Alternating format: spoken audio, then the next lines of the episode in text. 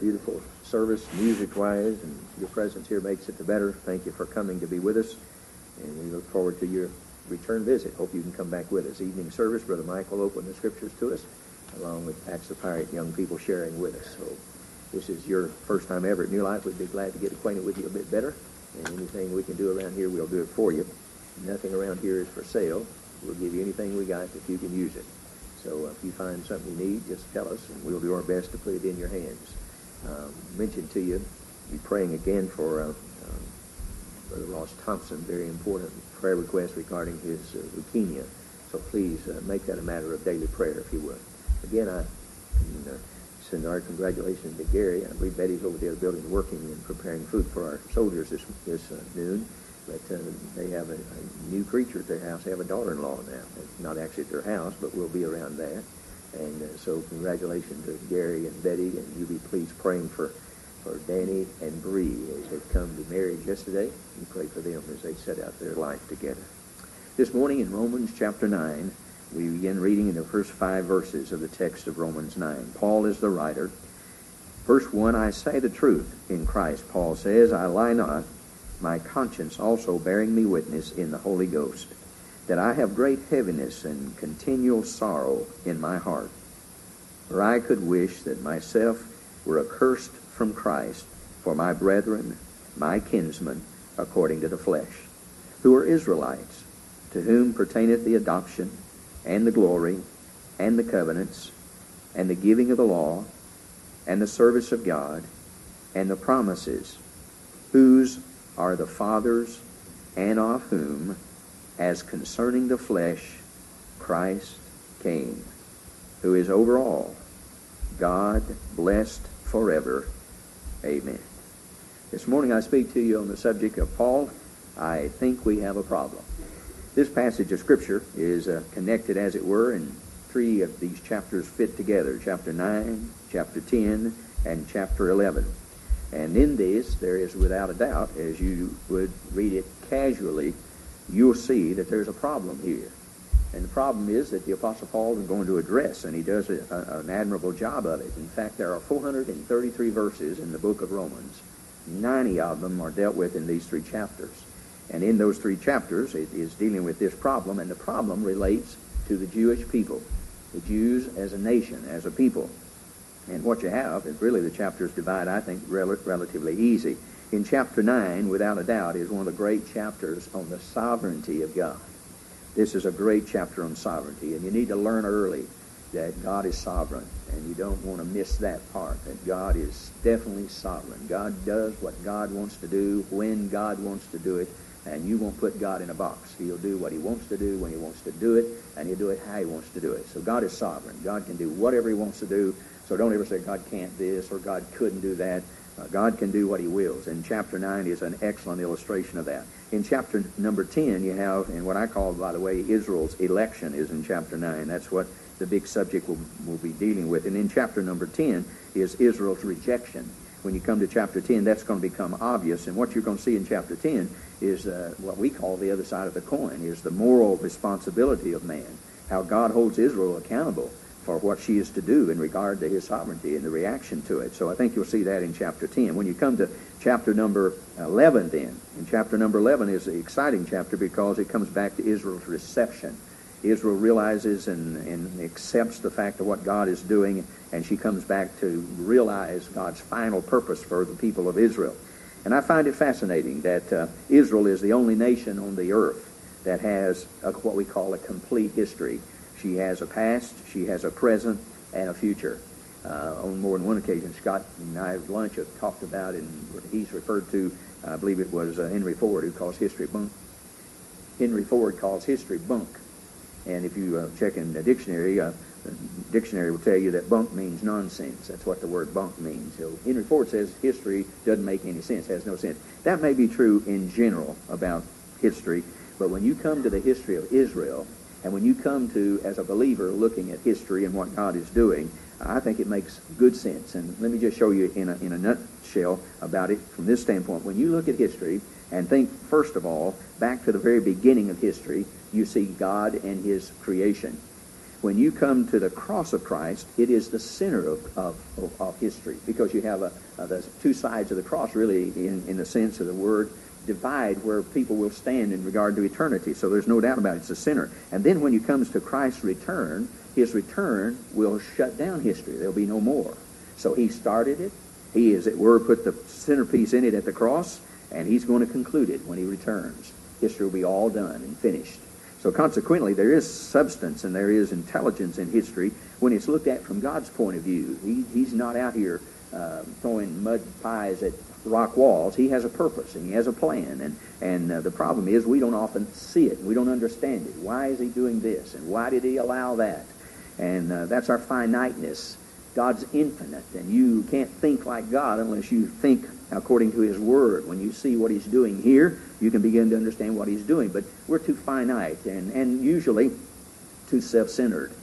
I find out that finiteness and self-centeredness go pretty much hand in hand. So technically, we look to our own interest instead of what God's up to and what is, in this case, God's bigger interest. But in this chapter, in fact, these three chapters, you're going to see that Paul is going to address a problem. And it's, it's a very obvious problem. And, and ways that we prepare for the perception of that problem is, first off, to remind, remind yourself of this, that when Paul wrote back over in Romans chapter 1, uh, he, he made a declaration, as it were, in, uh, in Romans chapter 1, in verse number 16, he said, For I am not ashamed of the gospel of Christ, for it is the power of God unto salvation to every one that believeth, and then he said, to the Jew first, and also to the Greek. That's in Romans 1 16. A lot of things we could say about that, but there's one thing for sure. That verse has never changed. It's never changed. The gospel is still the power of God unto salvation. Anybody in this room who comes to faith in the Lord Jesus Christ must come by the way of the gospel. And the gospel, according to 1 Corinthians 15, is the death of Christ, the burial of Christ, and the resurrection of Christ. And that according to the Scriptures. So anybody who comes to faith in Christ and realizes that Christ died on the cross for their sins, was buried again, and rose again for our sanctification and justification, that person can be born again. And that gospel that need be preached, and that is what need be preached for people to be saved, is just as powerful today as it was when it was written in Romans chapter 1, verse 16. So I say to you this morning, if you're here and you've never believed on the Lord Jesus Christ as your Savior, what you need to understand, receive, and embrace is the Lord Jesus Christ and in the context of the gospel. That Christ died for your sin, Christ was buried, and Christ rose again. And rising again was God the Father's way of saying, what he paid, I accept, and man can now be forgiven and free. That's what it says. It's sort of the receipt for the death of Christ. If you'd had the death of Christ without the resurrection, you would have never gotten a receipt, and you could not prove that salvation was final and full and we have a receipt, and it's in the, the, the, resurrection of the Lord Jesus Christ. So Paul starts out Romans chapter 1, and he talks about the gospel, and then he says this thing starts out with a presentation to the Jews first. So they heard that, and they knew that, but there was one small problem with that. They, there was a great deal of uh, uh, Paul's life that was dealt with the, the Gentile people. And in fact, if you were to go back over to Acts chapter 9, and when he was on the road to uh, Damascus, and the great light came upon him, and there was an explanation of his mission and his purpose. It's an interesting thing there. He's told there that he'll go to the Gentiles first. So here you have Paul saying that, you know, I've been called of God. I, when I got converted, I was told to go to the Gentiles. Well, the Jews knew that, knew it very well, along with a lot of other things that had happened in Paul's life. They were convinced that Paul the Apostle was a Gentile preacher. He was not a Jewish preacher. They believed and saw him as a Gentile preacher. So when you come to this passage of Scripture, the Jews have a problem with it. We've just come out of a great text in chapter 8 where he talks about in verse number 37, Nay, in all these things we're more than conquerors through him that loved us. For I am persuaded that neither death, nor life, nor angels, nor principalities, nor powers, nor things present, nor things to come, nor height, nor depth, nor any other creature shall be able to separate us from the love of God which is in Christ Jesus our Lord. Paul is saying we're, we're saved people. We're, we're chosen people. And the Jews were saying, yeah, we're chosen too, but there's a small problem here. Not all the Jews are getting saved. Not all these Israelites are born again. So what good is it to be chosen and to be said you're not going to ever be separated from God when you got some folks chosen who don't even know God? And that's part of what Paul's problem is in this text of Scripture. This whole thing is built on the idea that, and by the way, in some of your Bibles, it may say that chapter 9, 10, 11 is a parenthesis It's not a parenthesis. It goes right along with what's in chapter 8. It says over there that saved people cannot be separated from the love of God. The Jews were saying, but wait a minute, how can you say that when, when we appear to be rejected? We, well, for instance, in the case in point, God's people, Israel, did not receive God's Son. I mean, here you have God's people, Israel, and you have God's Son who comes into the world, and what does John tell us? He came into his own, and what does his own do? Received him not. And so they're saying, hey, a lot of good it does to be chosen, a lot of good it does to be connected to Christ if you can't hang on to him. And I got news for you. You don't hang on to Christ. Christ hangs on to you.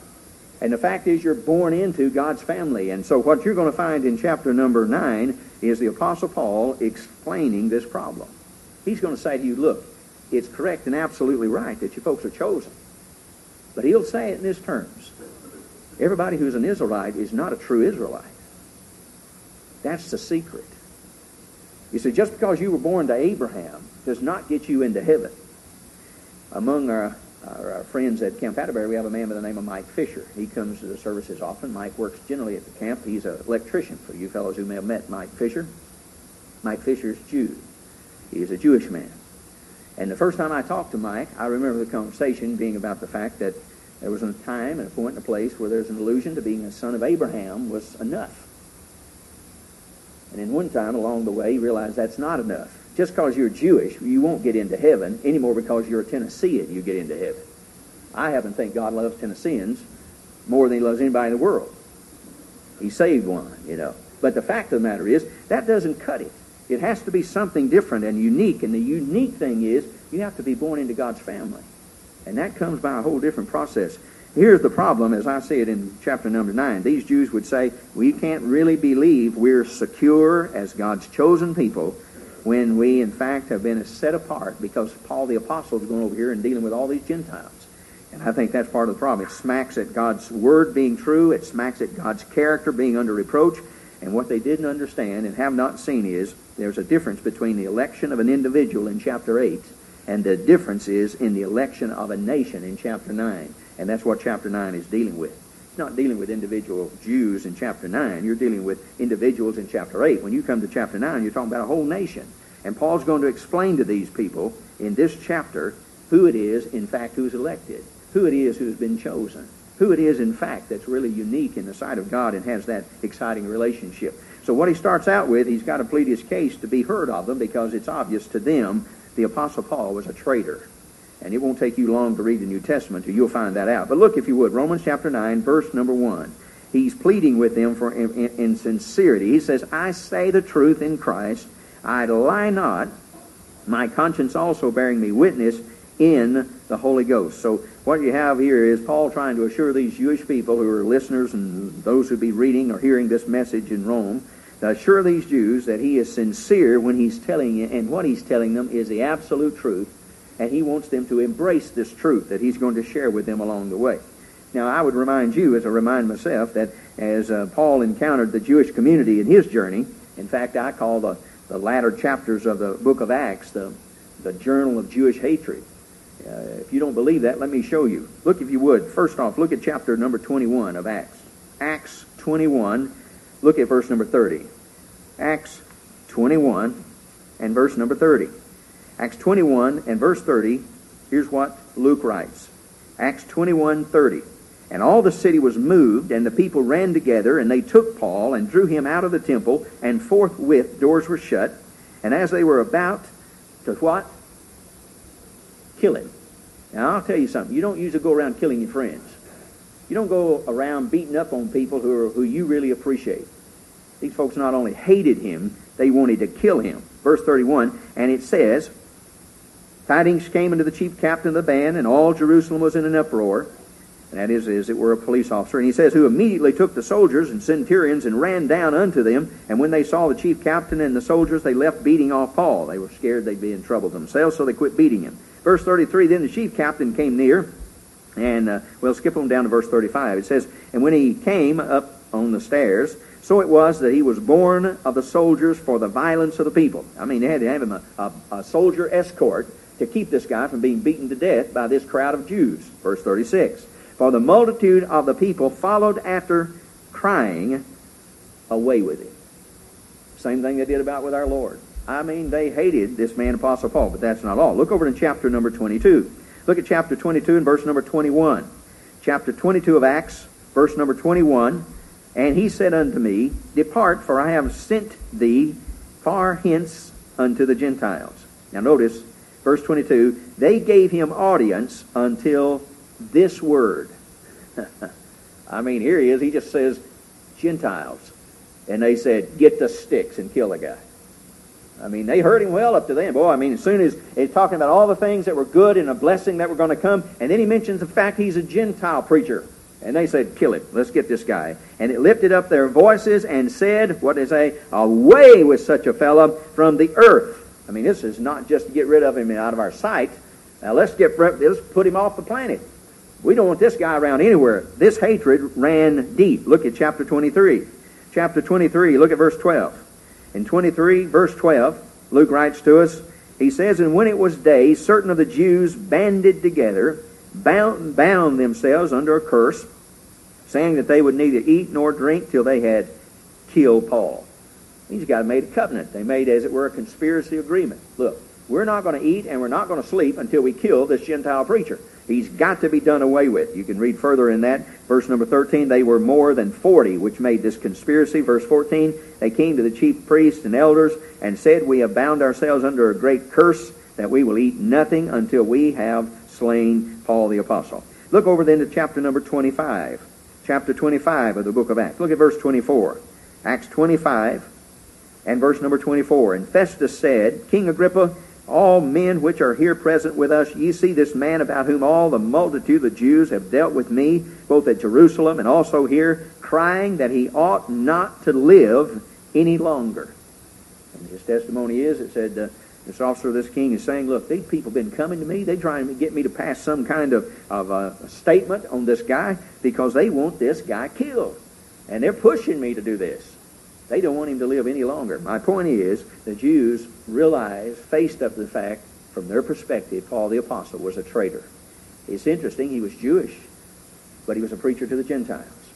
And their assumption of that was evidently that the, the Jews were then set aside. There was no use for them anymore. There was no hope for them anymore because Paul had turned and Paul was known as the great Gentile preacher. So here's the problem, and Paul the Apostle has to deal with it. Before he can deal with the problem, he has to get them to listen to him.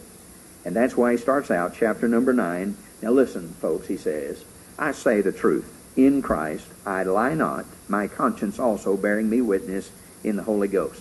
Uh, I'm a preacher, and I like to look for things that are alliterated. And you ought to see the three C's that he calls on in verse 1 to verify that he's telling the truth. The first one is obvious Christ. When he calls, he says, I say the truth in Christ. It's the same thing as calling God as a witness, because Jesus Christ was God in the flesh. It's like God saying to people, I tell you the truth, God being my witness, this is the truth. And that's what Paul was saying. The second thing that he says, I lie not, my conscience, my conscience bearing me witness. Chapter number 23 of the book of Acts, Paul, earnestly beholding the council, said, Men and brethren, I have lived in all good conscience before God until this very day. Paul guarded his conscience like he guarded a gold mine.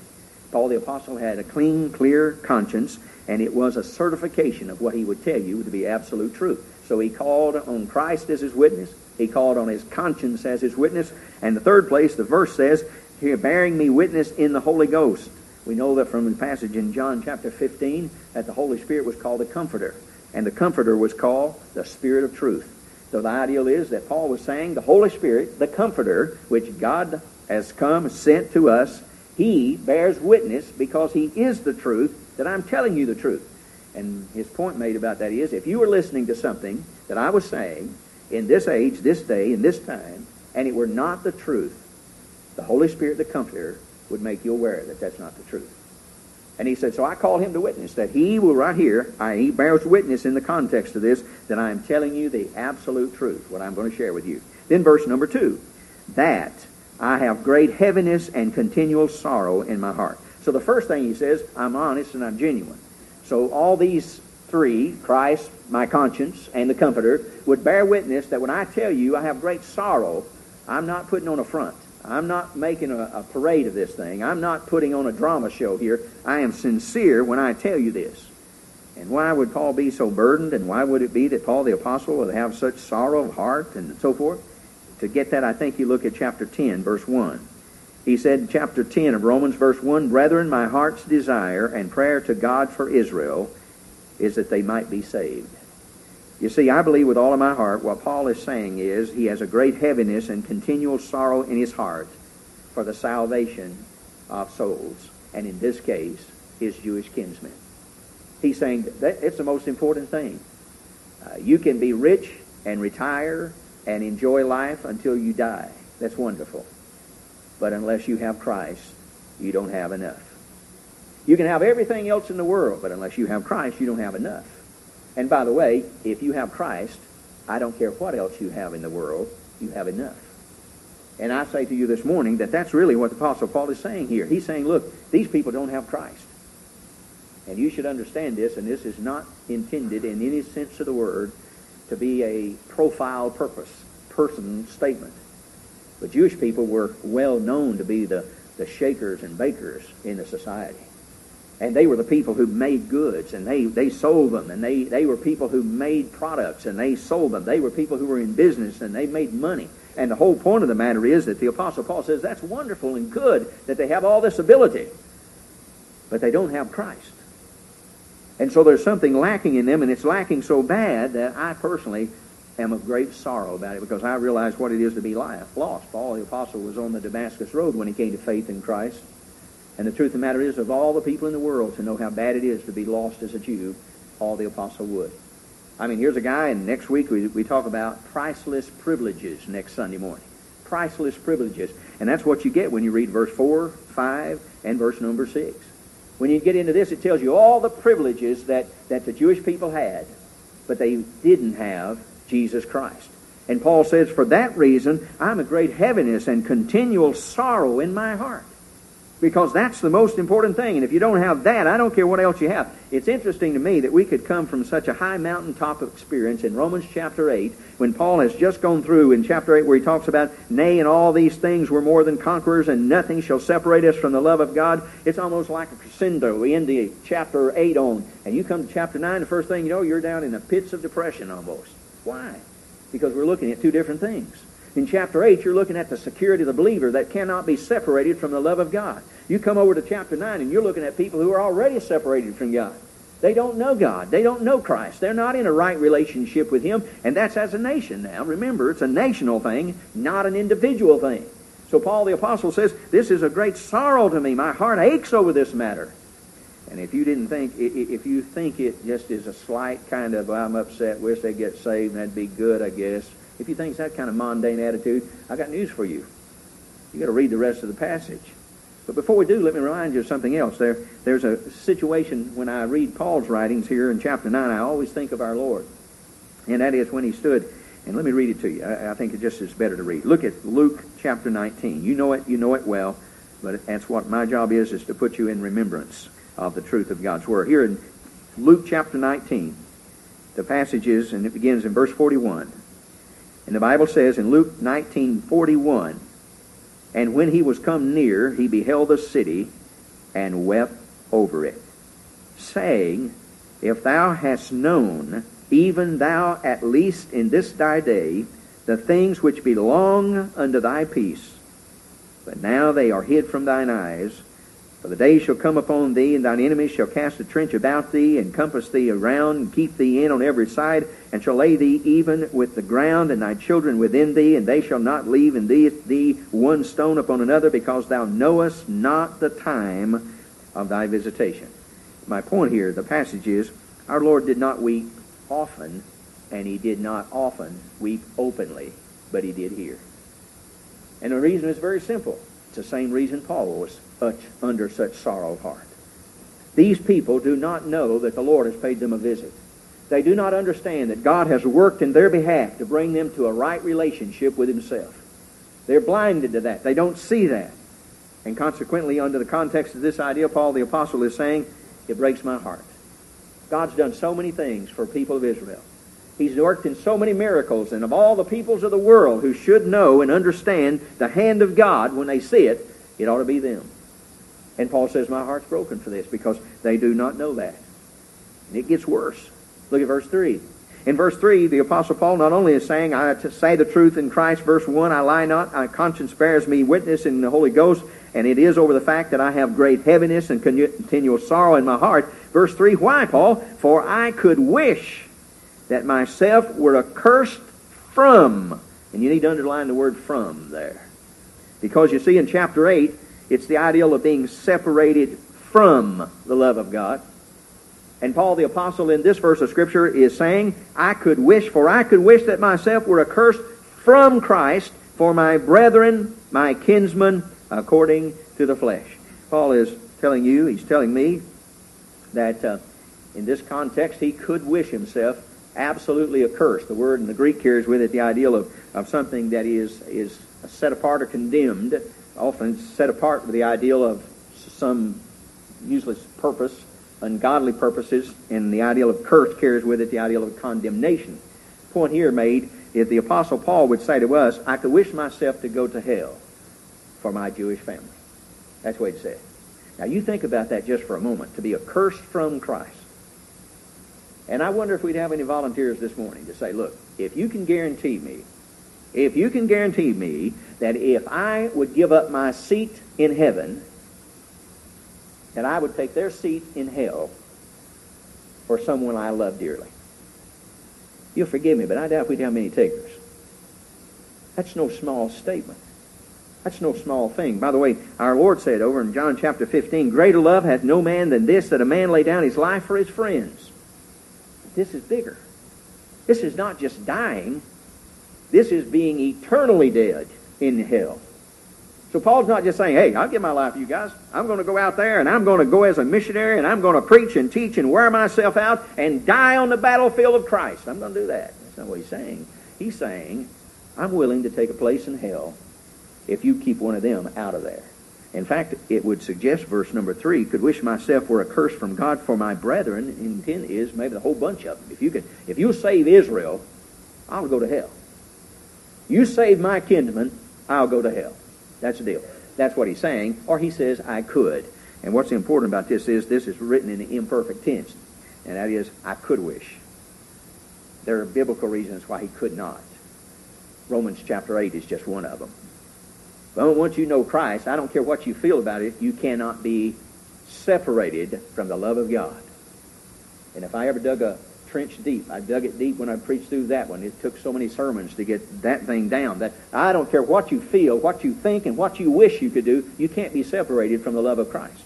And this is an excellent point. Paul could said, I could have done. I could wish. That may be in my heart. That might be my desire. But God would overrule and say, you can't do that. Because nothing can separate you from the love of God. Not even the love you have for family that you wish could get saved and go to heaven with you. Nothing you can do to change that. And on top of that, God would never allow it because no man could ever take the place of another man because in this case, Paul the Apostle was a sinner himself when he came to faith in Christ. Sinners can't save sinners. To save a sinner, you have to be a Savior who's sinless, spotless. And there can't be any blemish in you and your character. You have to be holy and you have to be perfect. There's not a lot of candidates. Yea, there were no candidates.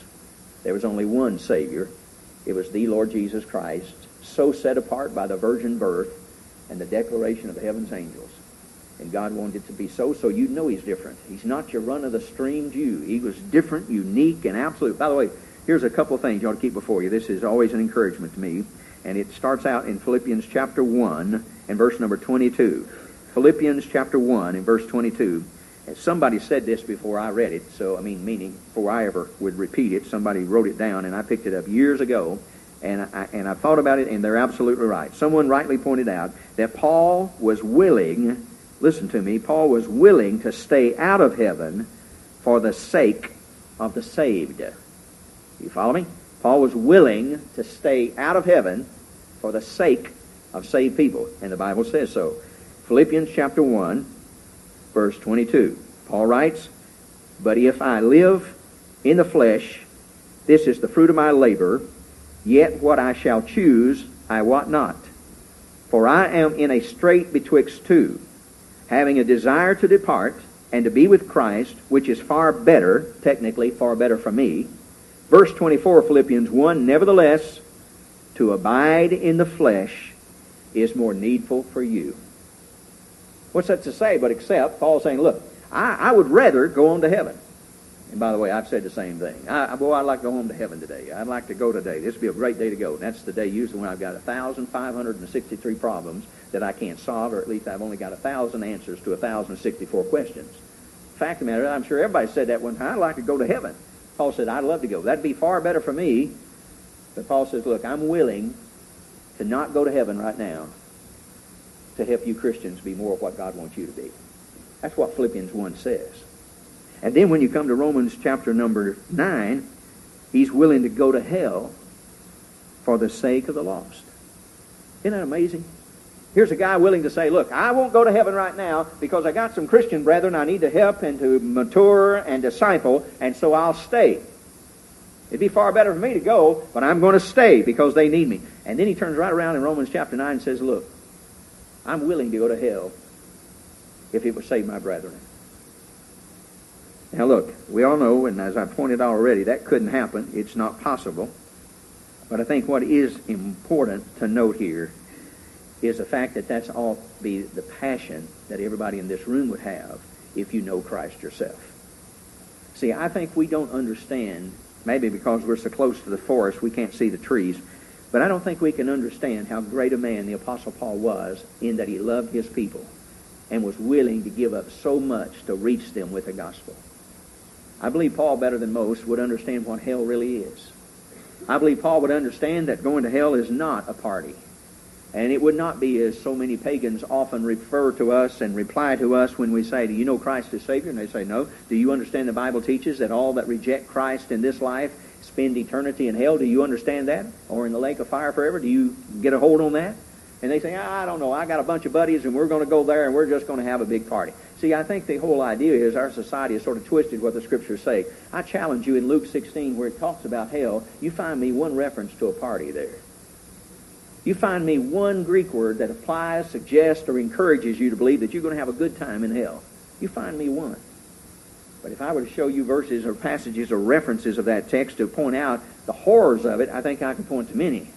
In hell, he lifted up his eyes being in torments.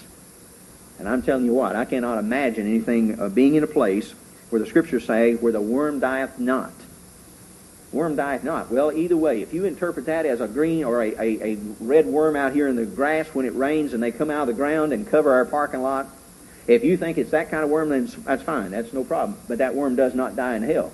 Or if you think that word worm as some do, as I suggest, that it has something to do with your mental thinking and the reference is made to the brain and your comprehension of things, I believe what the Scripture is saying, in hell you'll know every single thing and yet you'll keep on knowing it and you won't be able at any point to give up the feelings of.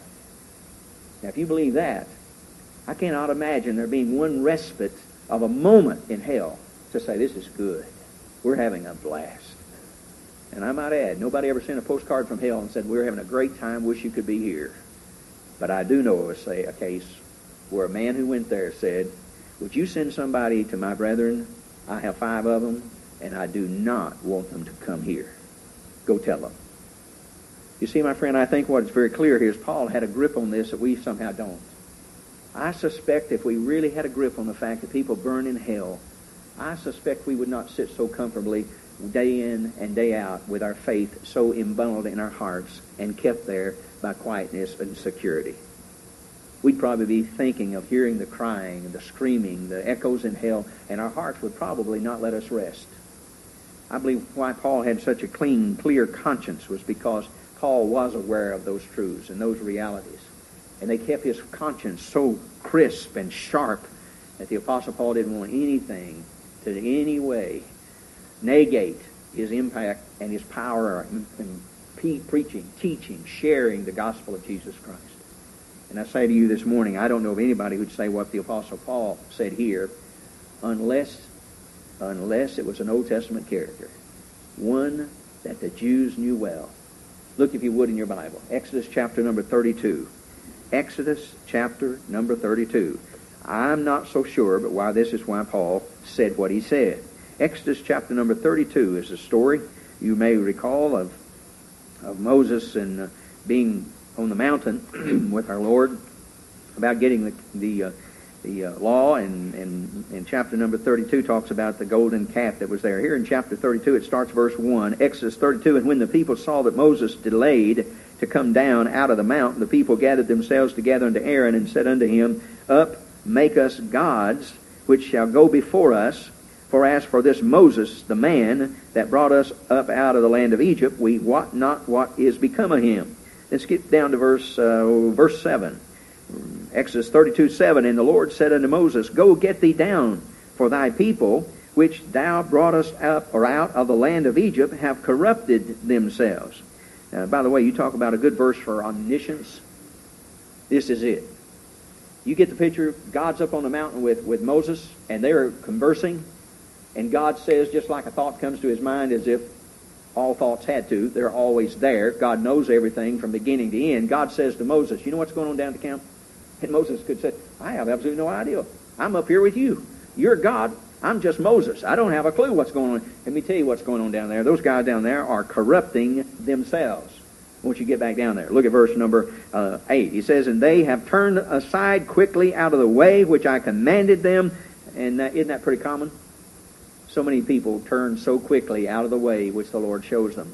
We can have people make all kinds of com- commitments and promises, and it seems almost by the next Sunday we got to work on it all over again.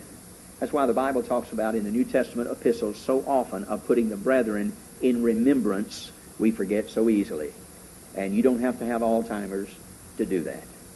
We just have a moral imperfection in us that causes us to put so many other things ahead of what God wants to be first. And because we do, we forget to do the right thing. And that's exactly what they did. Verse 8, they have turned aside quickly out of the way which I commanded them. They have made them a molten calf, have worshipped it, and have sacrificed thereunto, and said, These be thy gods, O Israel, which have brought thee up out of the land of Egypt. Verse number 9. Verse number 9 says, And the Lord said unto Moses, I have seen this people, and behold, it is a stiff-necked people. Verse 10, Now therefore let me alone, that my wrath may wax hot against them, and that I may consume them, and I will make of thee a great nation. Verse 11, And Moses besought the Lord with his God, and said, Lord, why doth thy wrath wax hot against thy people, which thou hast brought forth out of the land of Egypt with great power and with a mighty hand? By the way, you ought to note this. Brother Earl and I mentioned this uh, after Wednesday night service. I was telling him what I was going to be preaching, and I was telling him and commenting about this text. Look, if you would, at verse number 7. In verse 7, the Lord said unto Moses, Go get thee down for, note the phrase, for thy people. And you ought to underline that. Verse number 7, God says to Moses, For thy people, which thou broughtest out of the land of Egypt, have corrupted themselves. Then look down at verse number 11. And Moses besought the Lord. Now Moses is speaking, his God, and he said, Lord, why doth thy wrath wax hot against who? People. Lord, these aren't mine. They are yours. And uh, Moses just wanted to make sure we know who who's who's or who. You know, I, every time I read it, I laugh. I say Moses saying they're not mine; they're yours. You may put me in charge, but they're still yours. And I say to you, this was going back and forth. The Lord said, "No, Moses, they're yours." And here's what I'm going to do. Moses said, "No, they're not mine; they're yours." And you can do whatever you want to with them. You're sovereign. You can do absolutely whatever you wish and choose in this case. Look, if you would, further down in verse number 31, Exodus 32, 31. Moses returned unto the Lord and said, Oh, this people have sinned a great sin and have made them gods of gold. You notice Moses didn't go in there and try to make a bunch of excuses. He was straight up. He comes back before the Lord and he said, God, they have sinned. And they've done a horrible thing. They have sinned badly, horribly. Verse 32. Yet now, if thou wilt forgive their sin. Now, I want you to see, if you have an English Bible that's typical, what comes after sin? Not a word, but what little, uh, what, what do you call that? What is that? It's a dash. In the Hebrew writings, when that happened, the idea was that he didn't finish what he was going to say. That's as far as he could go in that. He says, Yet now, if thou wilt forgive their sin, it's as if he didn't finish that statement. He stops off in verse 32 and says, Oh, and by the way, if not, just go ahead and blot me, I pray thee, out of thy book which thou hast written. Just write me off. If you're not going to forgive them, then you can take my name out of the book of forgiveness. I'm, I'm off the list too. Same thing the Apostle Paul would say over in Romans chapter 9. If you, Lord, if you will, you forgive these people, but if you will not, then just take me off the list. Because the ideal is it's an interesting thing and an amazing thing to me. Look at verse number 31. In verse 31, the statement saying after that dash and so forth, what amazes me is he's making the point that he'll make of them a, a great people. I mean, he's saying to them that uh, I want you to know, Moses, that I'm willing to start all over again. We won't have to worry about these guys. We won't have to deal with them. What we will do is I will start all over and I will make of you a great people and, and, and we'll just go about business. Moses says, No, I don't want a new people. These are thy people that you entrusted to me to get out of Egypt, and I've done that. I want you to forgive these people. Uh, let me tell you, it's obvious to me why God was so angry. it's obvious. I mean, it's conspicuous why he was so angry. Uh, it amazes me to this end. You see, you've just given the uh, Ten Commandments back over in Exodus chapter 20. Look quickly, if you would. Exodus chapter 20. Exodus chapter 20. Look at, uh, well, begin with verse 1. And let's read through the first five verses. That'll give you the idea. Exodus chapter 20. This is the Ten Commandments. In verse 1, And God spake all these words, saying, verse number 2, I am the Lord thy God, which have brought thee out of the land of Egypt, out of the house of bondage. And what did the people in the camp say? They had made gods and said, You brought us out of the land of Egypt, right? That's what they said. Verse 3, Thou shalt have no other gods before me.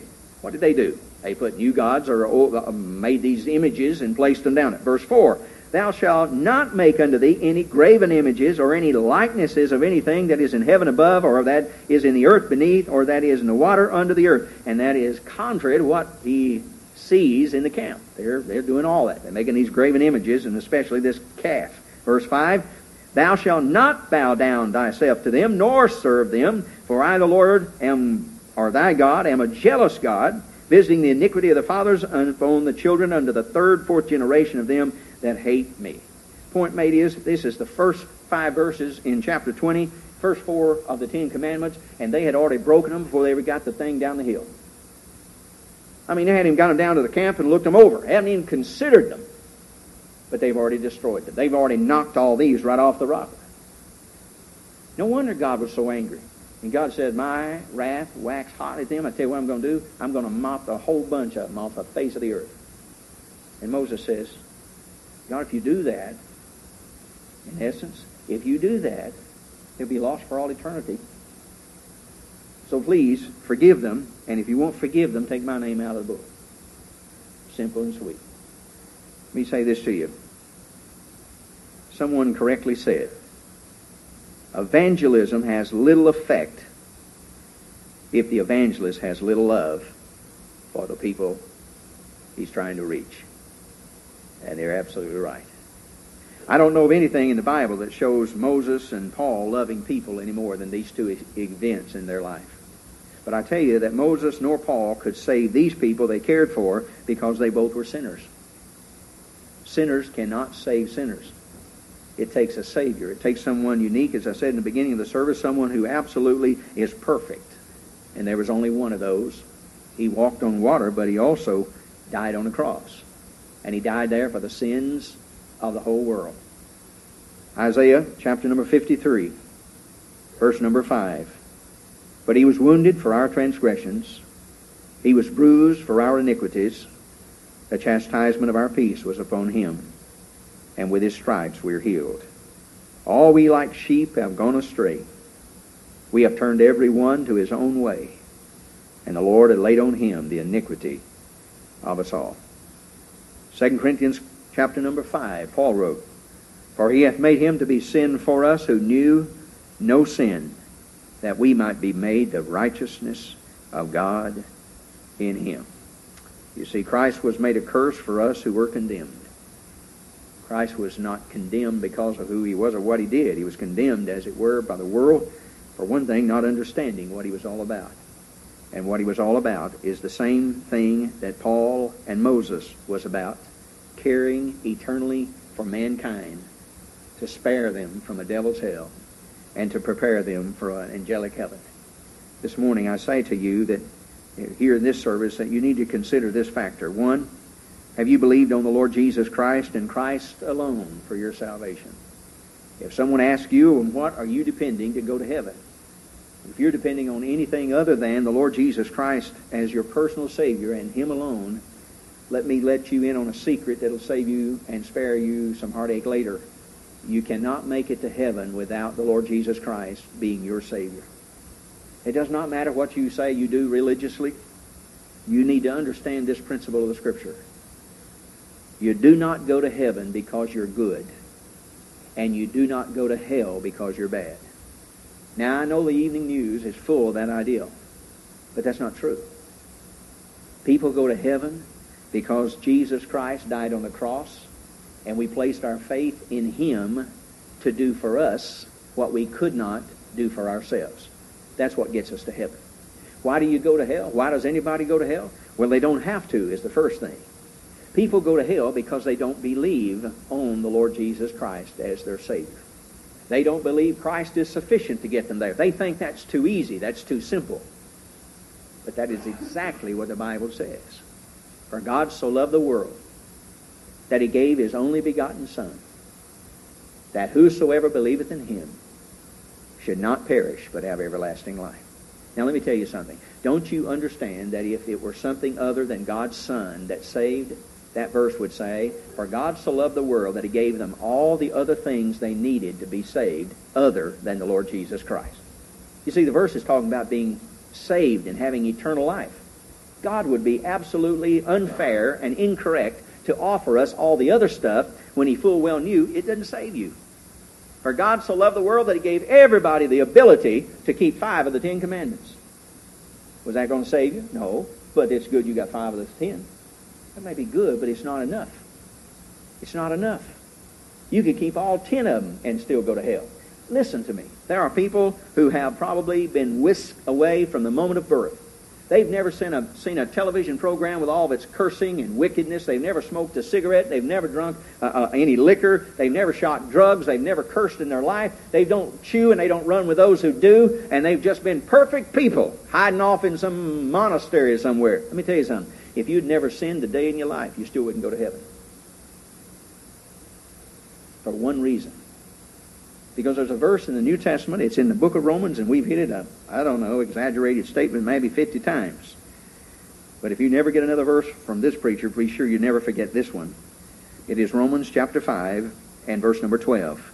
Wherefore, as by one man sin entered into the world, and death by sin, and so death passed upon all men, for that all have sinned. I said it then, I say it now. That's the reason babies die. Babies die because babies are sinners. Did that mean they do sin? Did they rob banks? Did they get drunk? No. They're sinners by birth. We're all born sinners. And you do what you do because of what you are. If you're going to change what you do, you got to change what you are. And that only happens with, with, with what the Bible calls a new birth. You have to be born again. Marvel not, he said to Nicodemus, John 3, ye must be born again. He didn't say, marvel not, Nicodemus, you must keep the Ten Commandments, attend church three times a week, give a tithe of everything you've ever earned, and you've got to live at the church. He didn't say that. He said, there's one thing you'll have to do. You'll have to be born again. And in that process is the belief on the Lord Jesus Christ as your only Savior. Not Jesus Christ plus, but Jesus Christ alone. Faith in Him alone is certain salvation, but not Christ plus. So I ask you a simple question. If you were to die in the seats that you're sitting on now, graveyard dead, do you know beyond a shadow of a doubt that Jesus Christ is your personal Savior? Has there been a time in your life where you said, Lord, I know I'm a sinner. I know I do what I do because of what I am. And I know I'm going to keep on doing what I do because I'm not changed. If I don't change, and then you said I've tried turning over new leaves. In fact, I've turned over enough leaves to make a volume of the Encyclopedia Britannica, and it hadn't changed a thing. And it won't. Because the change has to be from heaven. That's what it's called being born from above. not from beneath. Being born once will get you into this world. Being born twice, it will take to get you into heaven. Nothing else will work. And you'll get frustrated trying. And you'll get mad at churches, and you'll get mad at religion in general. But it won't do you any good. It still won't work. There's only one thing that works. That if thou shalt confess with thy mouth the Lord Jesus, believe in thine heart that God hath raised him from the dead, thou shalt be saved.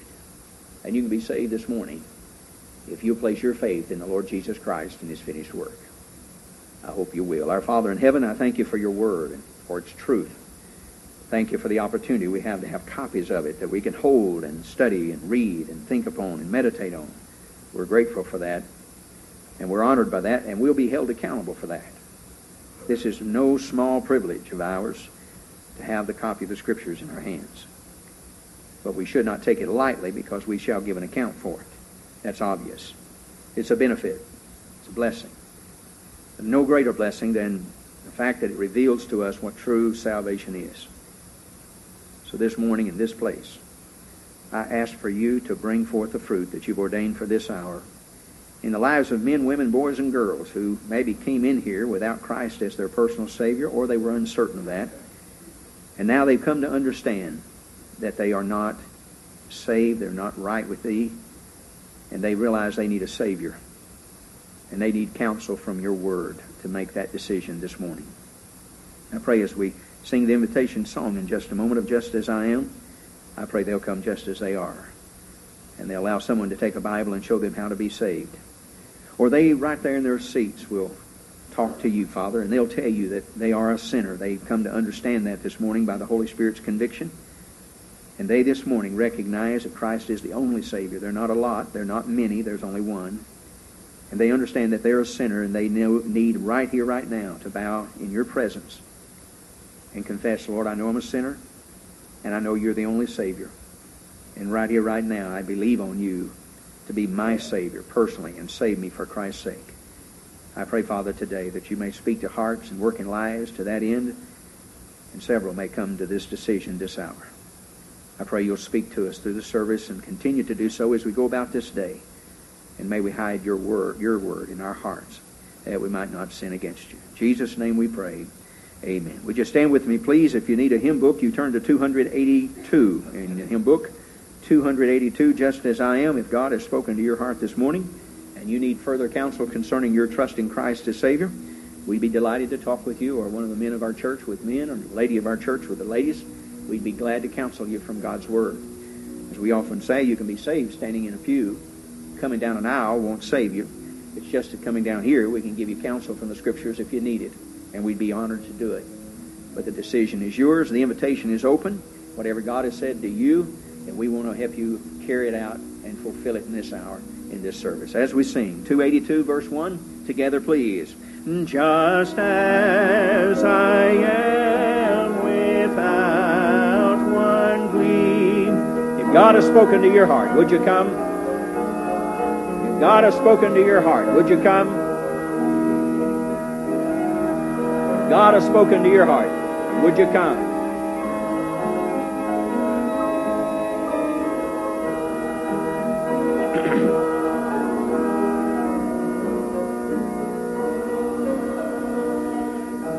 You'll close your eyes and bow your head for a moment, we'll be out of here momentarily. I'm going to ask the instruments to play one more verse of the song.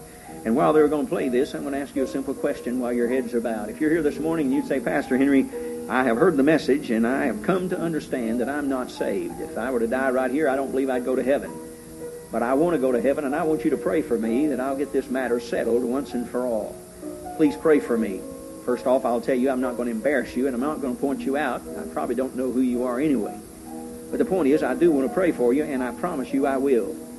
So if God has spoken to your heart this morning in this service and you say, Yes, preacher, pray for me when you pray that I will be saved and soon. Would you just lift your hand, put it in the air, and then take it down? Anyone like that?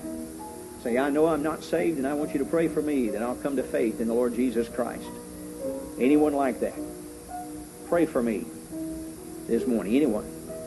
Say, preacher, I, I'm saved. I know I'm on my way to heaven, but I want you to pray for me. That God's spoken to my heart about matters, some of which you may have addressed, maybe you didn't even touch upon this morning, but God has spoken to my heart on some matters, and I need to address them, and I need to deal with them. Please pray for me that I will. Pray for me today. Would you do that? Just put it up. God bless you. God bless you. God bless you, sir. And you, sir. You, ma'am. And you, ma'am. And you, sir. May the Lord bless you, and may the Lord help you to carry out those things for which he has addressed. Our Father in heaven, we thank you for the ministry of your word. We're fully aware and cognizant of the fact that you use your word, your spirit directs it to our hearts, and you give us direction for our lives from it. And therefore we ask you, Father, now to direct the steps and the decision and the actions of these people who lifted their hands. We pray for them that your spirit may give them the grace, strength, ability, direction for the life's decisions they must make pray you'll be with them and bless them and minister to them personally. And Father, I pray again for the truth that we've heard both from Sunday school and worship service, and we'll hear from the evening service message. I pray that you'll take this and help us to abide by it as it would be your pleasure and your will. Help us to become more like thee with every work and effort and putting forth of any kind of pursuit of obedience to you. May we be conformed more and more to your character and likeness, and may people see the Lord Jesus Christ in us.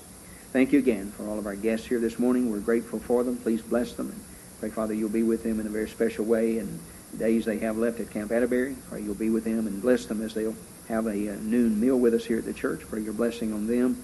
And pray for all of our visitors who are here today as they go their way. I pray you'll give them safety and protection and bring them back to our services again real soon. Bless our Patch young people and Brian and Elaine as they share with the church tonight the Patch the Pirate program. And Pray your blessing on that. Pray you'll bless Brother Mike as he opens the Scriptures to us. Prepare his heart even now for that and ours too to receive it. And again, we pray for Ross Thompson that you'll touch and heal Ross and minister to him in a very special way and get him back here to us soon. Bless now as we go from this place, and we thank you for it. In Christ's name. May the Lord bless you and keep you until we meet again. You are dismissed.